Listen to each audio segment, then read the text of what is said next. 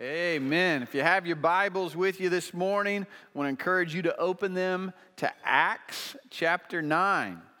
Feels odd not to send you to Genesis. We're in Acts chapter 9 this morning. As you're finding your place there in God's Word, I want to welcome the venue service meeting right down the hall and also Reach Church DeSoto. So grateful for Reach Church and the work that God is doing there, and Pastor Ryan and Pastor Josh, so grateful for them. There was a man born in an obscure Jewish village. The child of a peasant woman, he grew up in another obscure village. He worked in a carpenter shop until he was 30, and then for three years, he was an itinerant preacher. He never held office, never went to college, never owned a home, never set foot in a big city, never traveled more than 200 miles from where he grew up, never did any of the things that usually accompany greatness. And yet, while still a young man, the tide of popular opinion turned against him. His friends ran away, and he was turned over to his enemies. He went through the mockery of a trial, and his executioners gambled for the only piece of property he owned his coat. When he was dead, he was taken down and placed in a borrowed grave. 20 centuries have come and gone, and today he still remains the centerpiece of the human race all the armies that have ever marched, all the navies that were ever built, all the parliaments that have ever met, all the kings that have ever reigned, put together, have not affected the whole of man on earth as powerfully as this one solitary life. Over the next five weeks, we are going to look specifically at the good news of Jesus Christ, the gospel, and how this one man has changed the world. But more than this, we are going to see how this one man, Jesus Christ, changes everyone who has a personal encounter with him. This morning, we're going to focus in on Saul, better known to us as Paul. One commentator has said that the second greatest apologetic for Christianity is the conversion of Saul. The first apologetic being the death, burial, and resurrection of Christ. But the second being the conversion of this man who was God's greatest earthly opponent, and God converting him to his greatest evangelist. This is the power of the gospel. Let's pray together, then we'll look at this text. Father, we thank you for the opportunity to look into your word this morning. And God, I pray right now that you would help us, Lord, to focus in on your word. I pray that, Lord, to, this morning we would hear your voice. Holy Spirit, I pray that you would move in all of our lives to draw our attention to you. And God, I pray if there's any individual watching in the venue service, watching in DeSoto, watching online, or right here in this room, God, I pray if there's any individual that doesn't know you, that today they would have a personal encounter with Christ and they would be born again. Lord, speak to us today. May your word and may the gospel go forth in power. And we pray this in Christ's name. Amen. Look with me at verses 1 and 2. It says there, Now Saul, still breathing threats and murder against the disciples of the Lord, went to the high priest and asked for letters from him to the synagogues at Damascus, so if he found any belonging to the way, both men and women, he might bring them bound to Jerusalem. Obviously, we're just kind of jumping in here to the book of Acts. There's much about Saul that we need to know. But here is the point that I want you to see as we talk about Saul, and that's this that he is the most unlikely candidate for conversion to Christ. He grew up in a city called Tarsus, a city of sophistication, education, and learning. It, uh, there in Tarsus, the second largest library in the world at that time, second only to the library of Alexandria. And there he grew up, and it's obvious that he was, even at a young age, advanced in his intellect and his knowledge. And he was sent to Jerusalem to a kind of boarding school to further his education in Judaism. And he studied under Gamaliel. Gamaliel is the, the teacher of the teachers, he was the voice of the Sanhedrin. You remember, he's the guy in Acts chapter 5 who, when they're talking about uh, Christianity, said, Listen, if it's of God, you're not going to stop it. You better get out of the way. But if it's not of God, it'll fade out. He, he was the voice of the Sanhedrin, he was the best of the best. And, and there, Saul grew up underneath his teaching, and he was a Pharisee. The Pharisees, during the inter- intertestamental period between Malachi and Matthew, this was the group that made sure that the nation of Israel, while they were under the rule of the Romans and the Greeks, the Pharisees were the ones who made sure that the nation of Israel stayed true to the law they were the patriots of the nation. They were the Navy SEALs of Israel. They were viewed in a positive light. Not until much later will they be viewed in a negative light. If your daughter brought home a Pharisee, you were proud. And he wasn't just a Pharisee, he becomes a hitman for Christianity. He is out to destroy Christianity his life's mission. Christianity was an affront to Judaism. It was seen as drawing the people of God away from the law of God, away from the ceremonial law of God. And, and Saul's goal becomes to stamp out this opponent of Judaism. They viewed Christianity as the enemy. And apparently, he's found out that some of these Christians that are being persecuted in Jerusalem, they fled to a city called Damascus. And he decides, I got to eradicate this cancer of Christianity, even if it causes me to travel 136 miles north, a six day journey. I'll go because we have to eliminate Christianity at all costs. And I'm going to find whoever, doesn't matter if it's men or women, I'll bind them and arrest them if need be, I'll kill them. See also Stephen. But his life's mission is to eradicate Christianity. Now he's secured papers, he's duly authorized to go to Damascus and eliminate Christianity. But here's the picture this is not a man who's interested in becoming a Christian. His goal is to eliminate Christianity. He's not neutral when it comes to Christ, he is an enemy.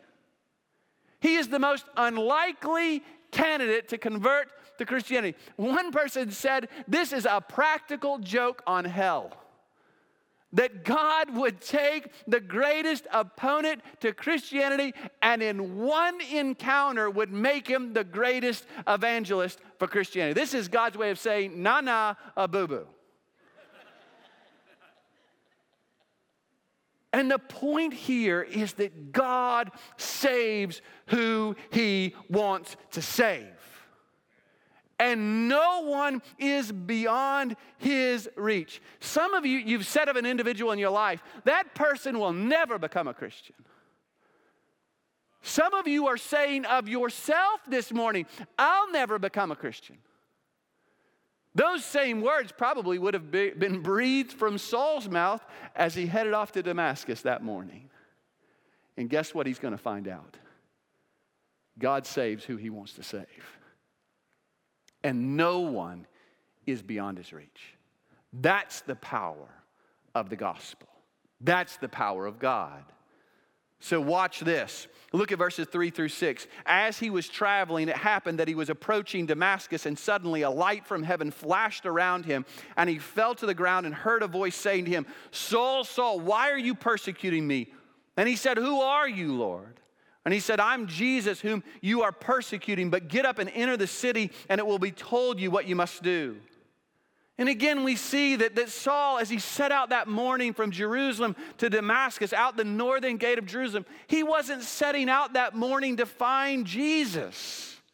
He didn't get up that day saying, Boy, I sure would like to sit down with a Christian and, and really investigate the claims of Christ. No, he's on his way to arrest and imprison Christians, to eliminate Christianity. And what you're seeing here is that when it comes to Saul's salvation, Saul does not take the initiative. That what we see here is that salvation is all God's work. Saul did not set out to find Christ because Christ wasn't lost. Christ set out to find Saul because Saul was lost. And that's the way it is in all of our salvations.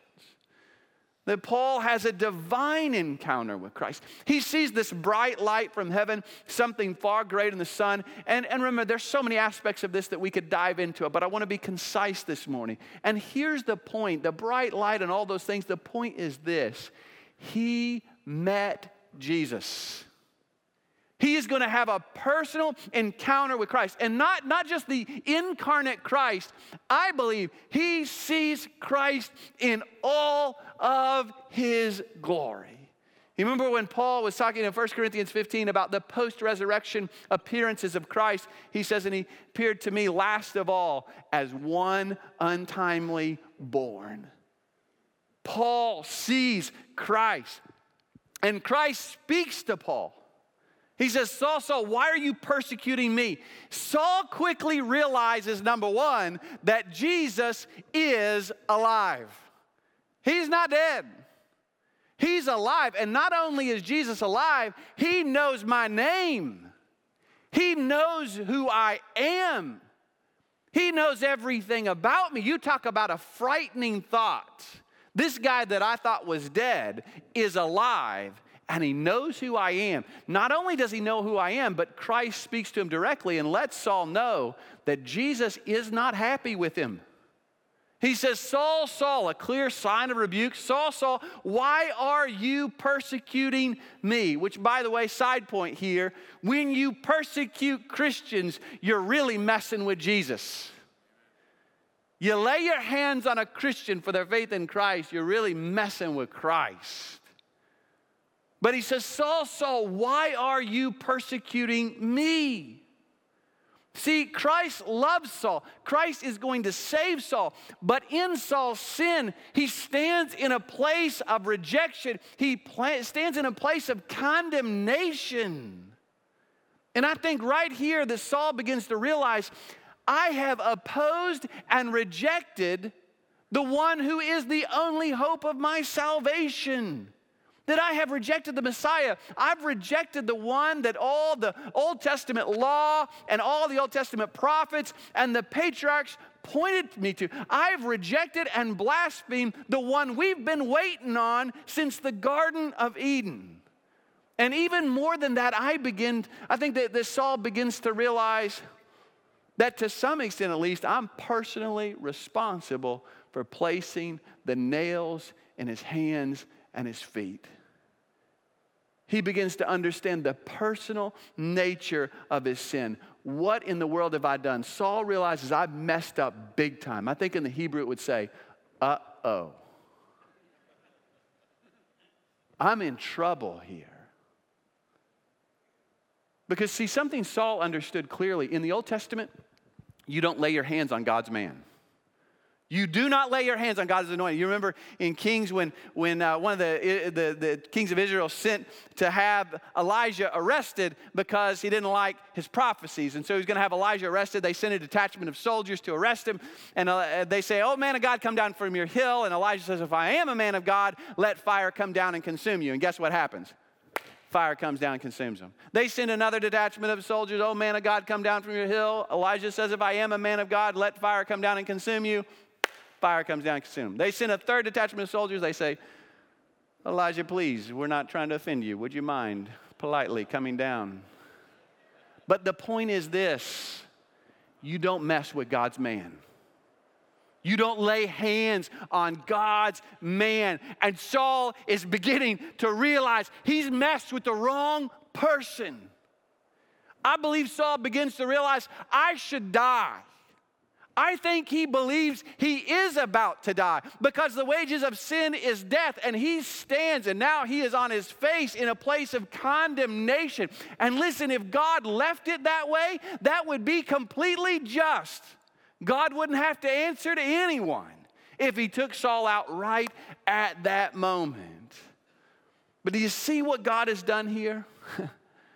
He's taken an individual who's incredibly arrogant, incredibly prideful, a religious man, and in a matter of milliseconds, he has humbled him in the light of Christ's glory and in the light of the depth of his own sin. Can God still do that today?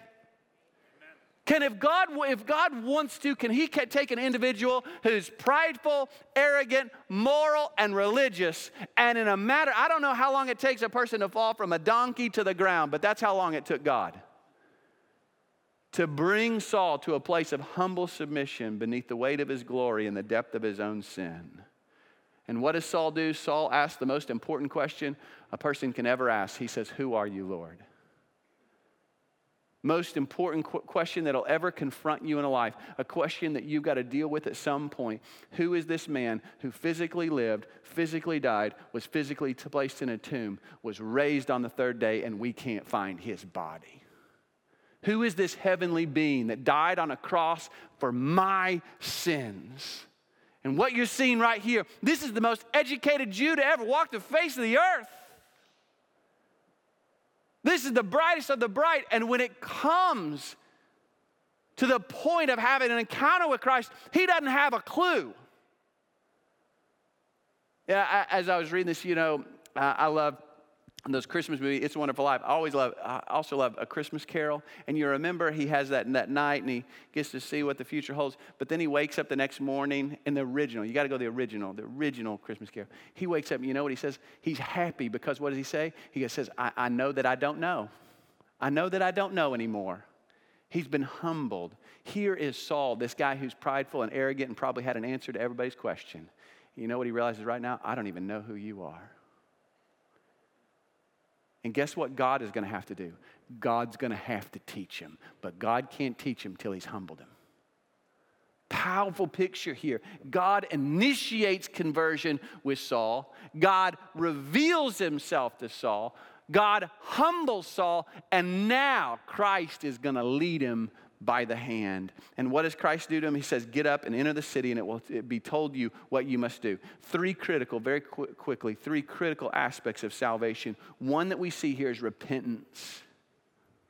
Repentance, you, you've heard me use this term before, it just means to change direction. And right here, you're seeing a change in Saul's life, a complete 180. I mean, I, we see the light and the, the falling to the ground. Those are external things. But the real issue is occurring internally. There's an inward change that's occurring in Saul's life. He's changing how he thinks about Christ. I mean, Saul is turning from rebellion towards Christ, and now he's submissive to Christ. He's gone from being a rebel and an enemy to an obedient servant. He set out that morning with all these amazing plans. He's going to Damascus to deliver it from Christ and any Christian witness. And now he's blinded, humbled, and led like a helpless child to find out what Christ wants him to do. Folks, that's what you call biblical repentance that all your proud and your self centered defiance comes to an end and you cast yourself in humble submission to the Lord and His Son Jesus. That's repentance. Not only repentance, but guess what else you see here? You see a resurrection. What does Jesus say to Saul? He says, in my translation, he says, get up. Your, your translation might say, arise, but it comes from the same root word that is often used for resurrection. And that's exactly what's occurring here. Saul has an encounter with the resurrected Christ, which always leads to a personal resurrection. See, Saul was dead in his transgressions and sins, as he says in Ephesians chapter 2.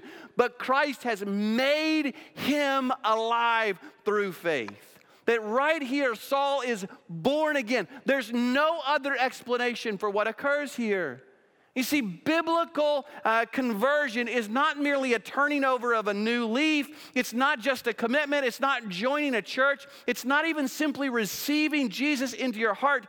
True conversion is a resurrection experience. that the same power of God that raised Christ from the dead works in your heart to move you from a place of spiritual deadness to a place of spiritual life by means of faith in Jesus Christ.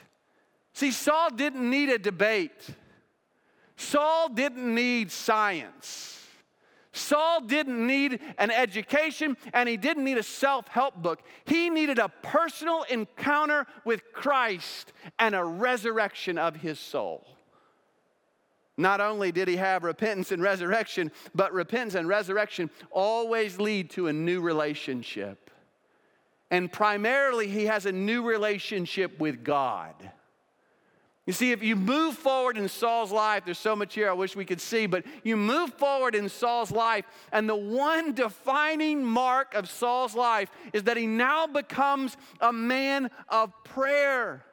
In fact, when when God tells Ananias in, in verse 11 to go uh, to see Saul, he says in verse 11, and the Lord said to him, He's speaking to Ananias, get up and go to the street called Straight and inquire at the house of Judas for a man from Tarsus named Saul, for he is praying. You know what God tells you? He tells, he tells Ananias the, the, the, defining mark that he truly knows me, that he's truly been converted, is that now he is praying. And that doesn't mean that Saul never prayed before, but he never prayed like this. For the Jew, getting to God was a complicated process by which you had to go through all these steps. And now Saul finds himself in a place where he is physically blind. And there he's left to look inside his soul. And for three days he prays. I've often wondered what did, what did Saul pray? Boy, I bet he was burdened by his guilt. I bet he was pleading with God for forgiveness. I think he thought he was going to die. But he prays. And the mark of a Christian, of a person who's truly been converted, is that they can't help but talk with God. You can't have a relationship without communication. All of you know this. I tell couples in premarital counseling the oil of your relationship, like oil to an engine, is communication. If without communication, you got no relationship. And it is true in our walk with God that if we know God, we'll have conversation with Him because we have direct access to God. You know, as I was watching some college football this weekend, I was reminded of the story of, of the quarterback who's in the locker room and he's ticked off because he's not playing. He's mad, and this little kid's in front of him swigging a Coke, and he says, Why are you so upset? The quarterback says, Because the coach won't play me. Ain't get no playing time. Little boy says, Well, why don't you go talk to the coach? You can't even get to the coach. Coach wouldn't listen to me if I got to him. Little boy says, Follow me. Little boy starts walking off. The quarterback thinks, Well, got nothing to lose. I might as well follow him. He follows this little boy. Boy goes in the athletic department office, walks right past the receptionist, goes right past the receptionist, goes right past all the other offices. Nobody even stops him. This little boy just walks right past all of them, goes to the head coach's office, walks past the head coach's receptionist, goes right into the head coach's personal office, walks up to the head coach and says, Dad, why won't you play this guy? See, this is why we don't pray to Mary. We don't pray through anybody else. We got direct access because we're children of the Father. Paul had prayed, but not like this. And it marked his life. You know, in all of his letters know, to the churches, he never said, I preached to you, but he always said, I prayed for you. He has a new relationship with God through faith in Jesus Christ. Not only a new relationship with God, he has a new relationship to the church.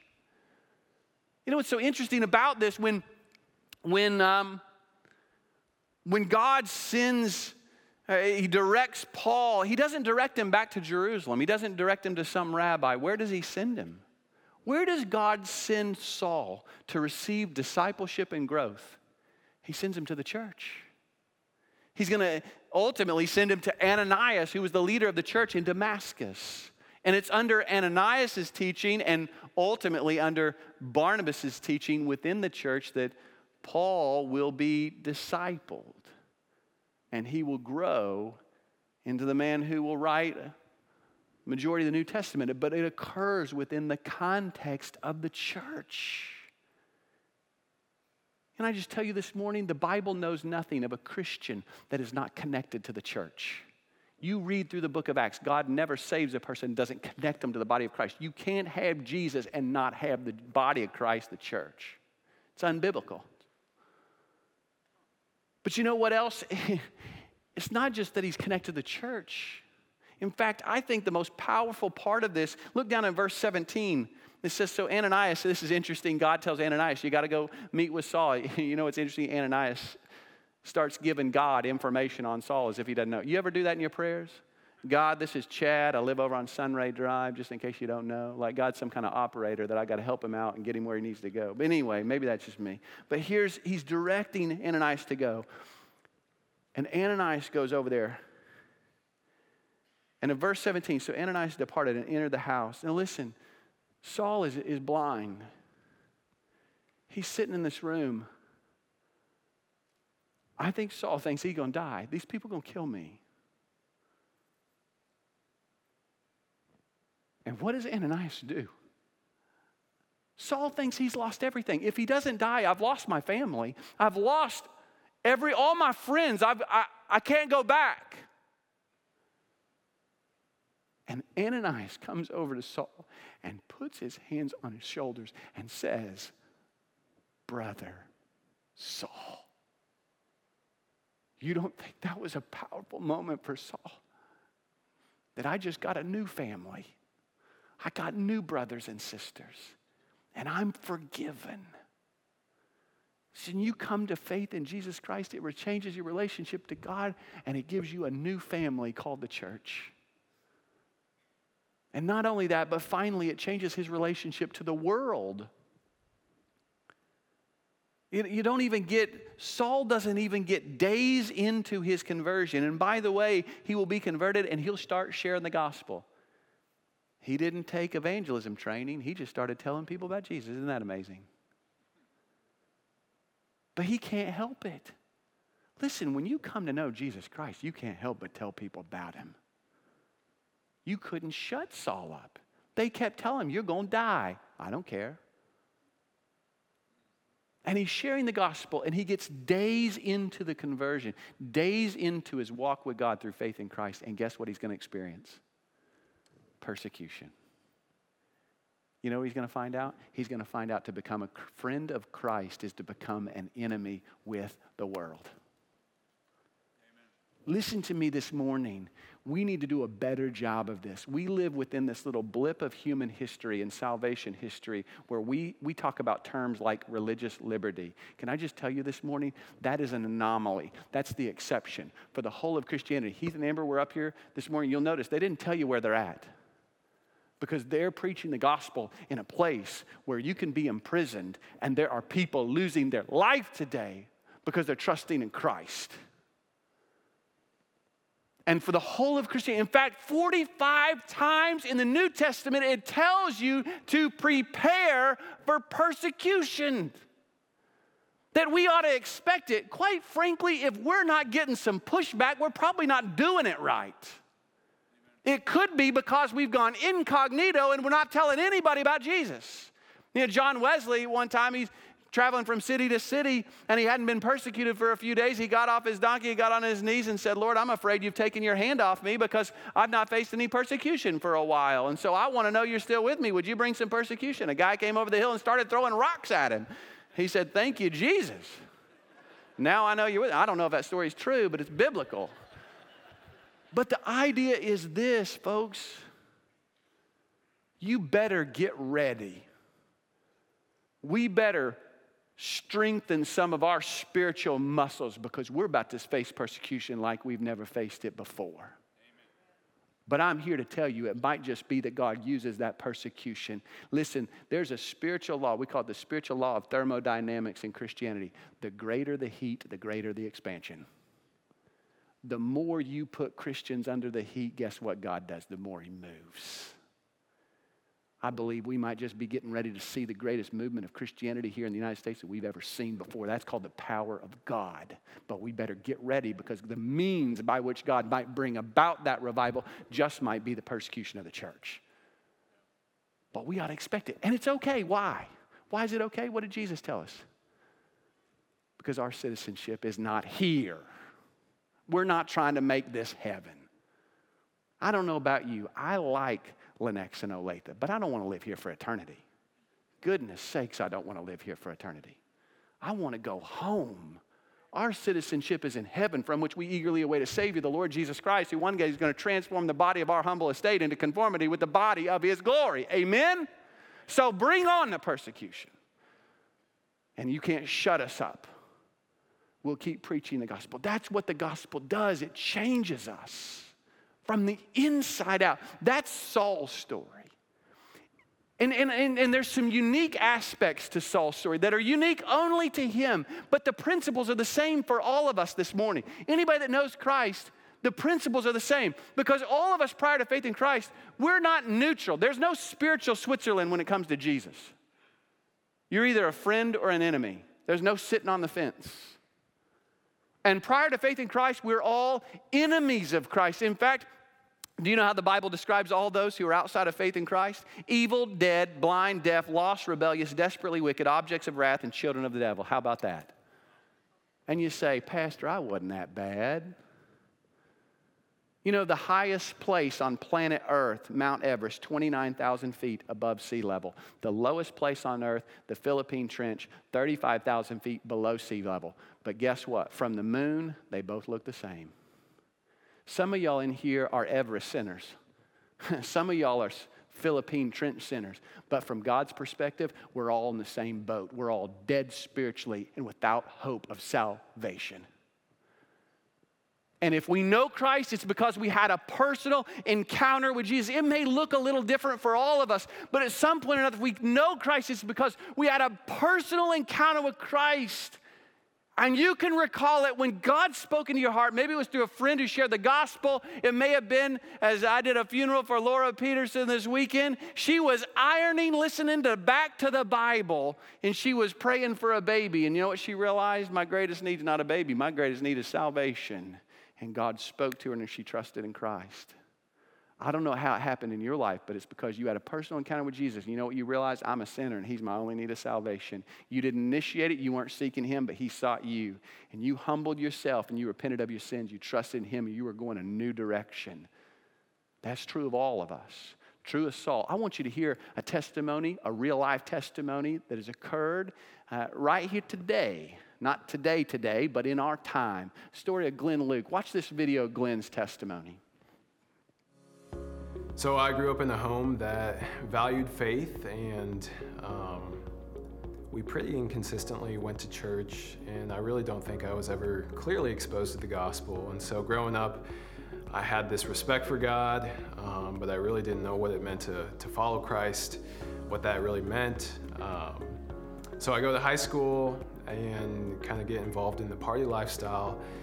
And that's kind of my path. I followed that into college, and when I got to college, I joined a fraternity, uh, Lambda Chi Alpha, and uh, this is the last place I ever expected to to meet God. But uh, once I joined, um, I met this guy named Hunter, and Hunter began to um, share the gospel with me. Well, what I learned was Hunter was basically the only believer out of 120 guys in this fraternity, and every single week um, he would uh, take me out to eat.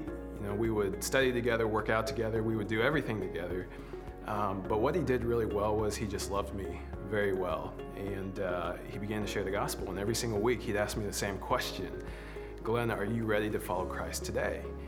And uh, up until this point, I was pretty lost and I was pretty broken, and I was searching for, for different things, whether that was success or reputation. Um, and then Hunter comes into the picture and begins sharing the gospel with me, and um, things begin to change. Yeah, so after I came to faith, um, it was a, it was a slow process, um, but I slowly began to see God changing my life in different aspects, whether that was with um, how I treat my family or um, not cheating on tests anymore, or uh, you know, working with excellence in all things. I saw God begin to transform my life in these, these different areas.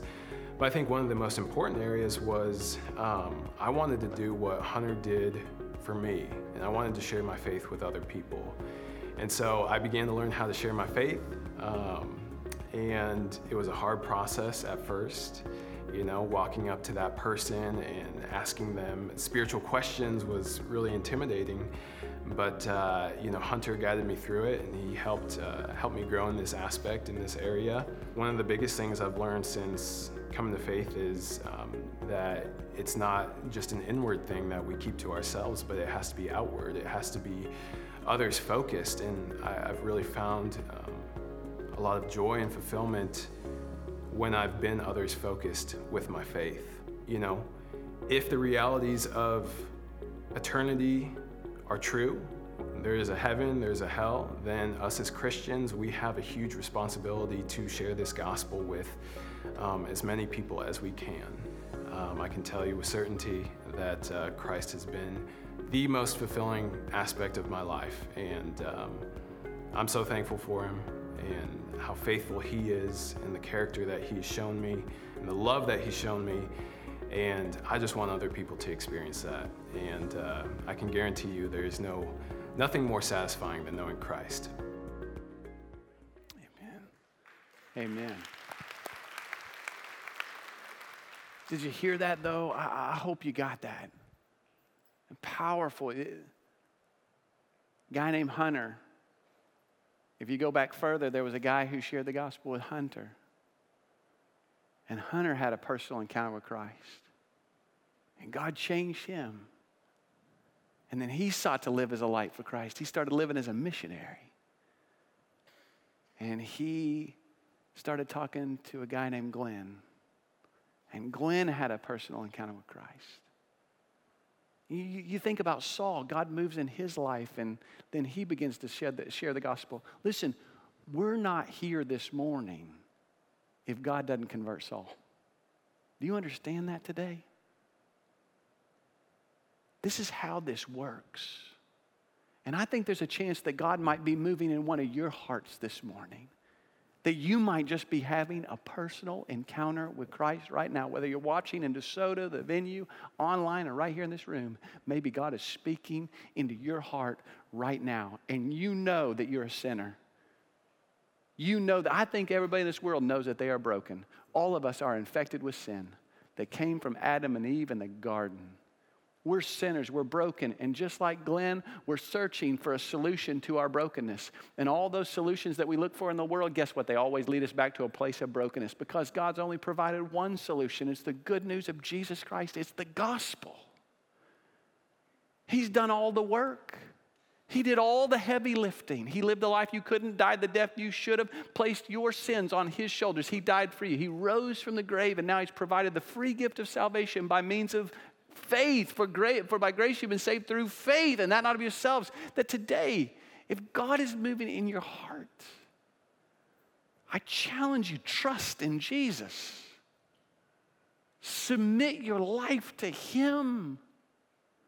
There's freedom in surrender. And change the direction of your life. He didn't come just to provide you with eternal life. He came to give you life now. Listen to me. There's no more, you heard it from Glenn, there's no more fulfilled and satisfying life in this world than living for Jesus. Amen. What's holding you back? What I want to do right now, I just want everybody to close their eyes and bow their heads. If you're at DeSoto, do the same. If you're in the venue, do the same right now. Wherever you're if you're online, just right now, if you would close your eyes and bow your head. I rarely do this, but I, I wanted to do this this morning because I believe there's somebody here God's working in their heart, and I want to lead you in a prayer. There's nothing magical about this prayer, there's nothing magical about these words. It's about the attitude of your heart. God sees what nobody else can see, He sees your heart. But if the desire of your heart today is to know Jesus, I just want to lead you in a prayer. Would you, would you just pray this with me this morning? Father, I know that I am a sinner. You see all my sin, past, present, and future. And I'm tired of looking for solutions in this world. And today I'm realizing you're my only hope. And so today I want to trust in Jesus for salvation. I want to be reborn through faith. I desire to change the direction of my life, so I submit to you this, this morning. I trust in you and you alone. God, thank you for your forgiveness. Thank you for your salvation. And I pray this in Jesus' name. Amen.